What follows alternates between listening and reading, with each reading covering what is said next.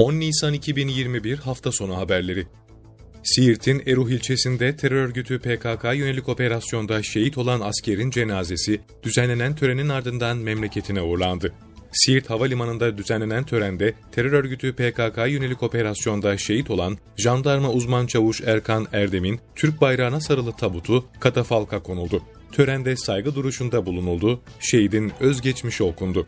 İl müftüsü Vehap Kapıcıoğlu'nun okuduğu duanın ardından şehidin cenazesi memleketi Niğde'ye uğurlandı.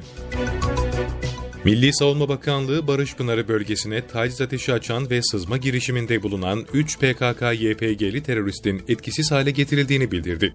Kahraman komandolarımızdan teröristlere geçit yok. Huzur ve güven ortamını bozmak için Barış Pınarı bölgesine taciz ateşi açan ve sızma girişiminde bulunan 3 PKK-YPG'li terörist daha kahraman komandolarımız tarafından etkisiz hale getirildi, ifadelerine yer verildi.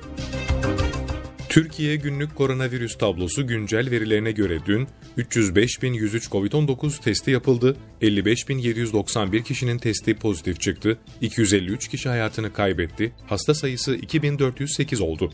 35.786 kişinin COVID-19 tedavisinin sona ermesiyle iyileşenlerin sayısı 3.268.678'e yükseldi. Toplamda test sayısı 40 milyon 994 bin 845'e ulaştı. Vaka sayısı 3 milyon 745 bin 657, vefat sayısı 33 bin 454, ağır hasta sayısı 2658 oldu. Sağlık Bakanı Fahrettin Koca, ülkemizde vakaların yaklaşık %40'ı İstanbul'da. İstanbul'un durumu ülkemizin durumunu belirliyor. İstanbul'u koruyabilirsek ülkemizi de koruyabileceğiz uyarısını yaptı. Bakan Koca Başkanlığında İstanbul'da bakan yardımcıları, il sağlık müdürü ve başhekimlerin katılımıyla gerçekleştirilen toplantıda salgın süreci değerlendirildi. Bakan Koca toplantı ilişkin Twitter hesabından yaptığı paylaşımda İstanbul'da Mart başına göre vaka sayıları yaklaşık 10 kat arttı. Ülkemizde vakaların yaklaşık %40'ı İstanbul'da. İstanbul'un durumu ülkemizin durumunu belirliyor. İstanbul'u koruyabilirsek ülkemizi de koruyabileceğiz ifadelerini kullandı.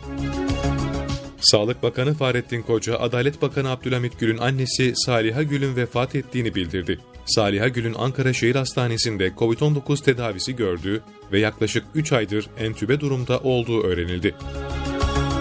Ankara'nın Çankaya ilçesinde inşaat çalışmaları nedeniyle temelinde boşluk oluşan ve istinat duvarının bir kısmı yıkılan 8 katlı bina çökme tehlikesine karşı boşaltıldı.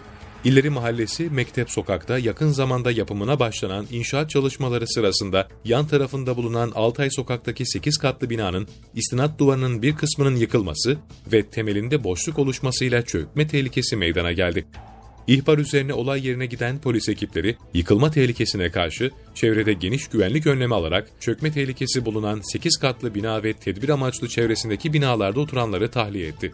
İçişleri Bakanı Süleyman Soylu ve Ankara Valisi Vasip Şahin bölgeye giderek inceleme yaptı ve yetkililerden bilgi aldı. Türk Polis Teşkilatı'nın 176. kuruluş yıl dönümü ve polis haftası Taksim Cumhuriyet Anıtı'nda düzenlenen törenle kutlandı.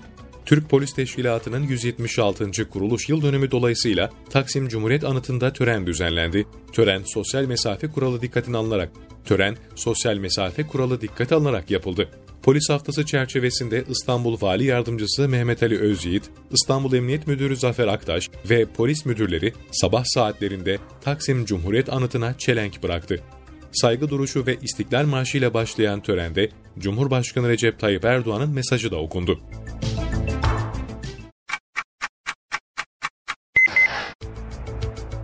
...10 Nisan 2021 hafta sonu haberleri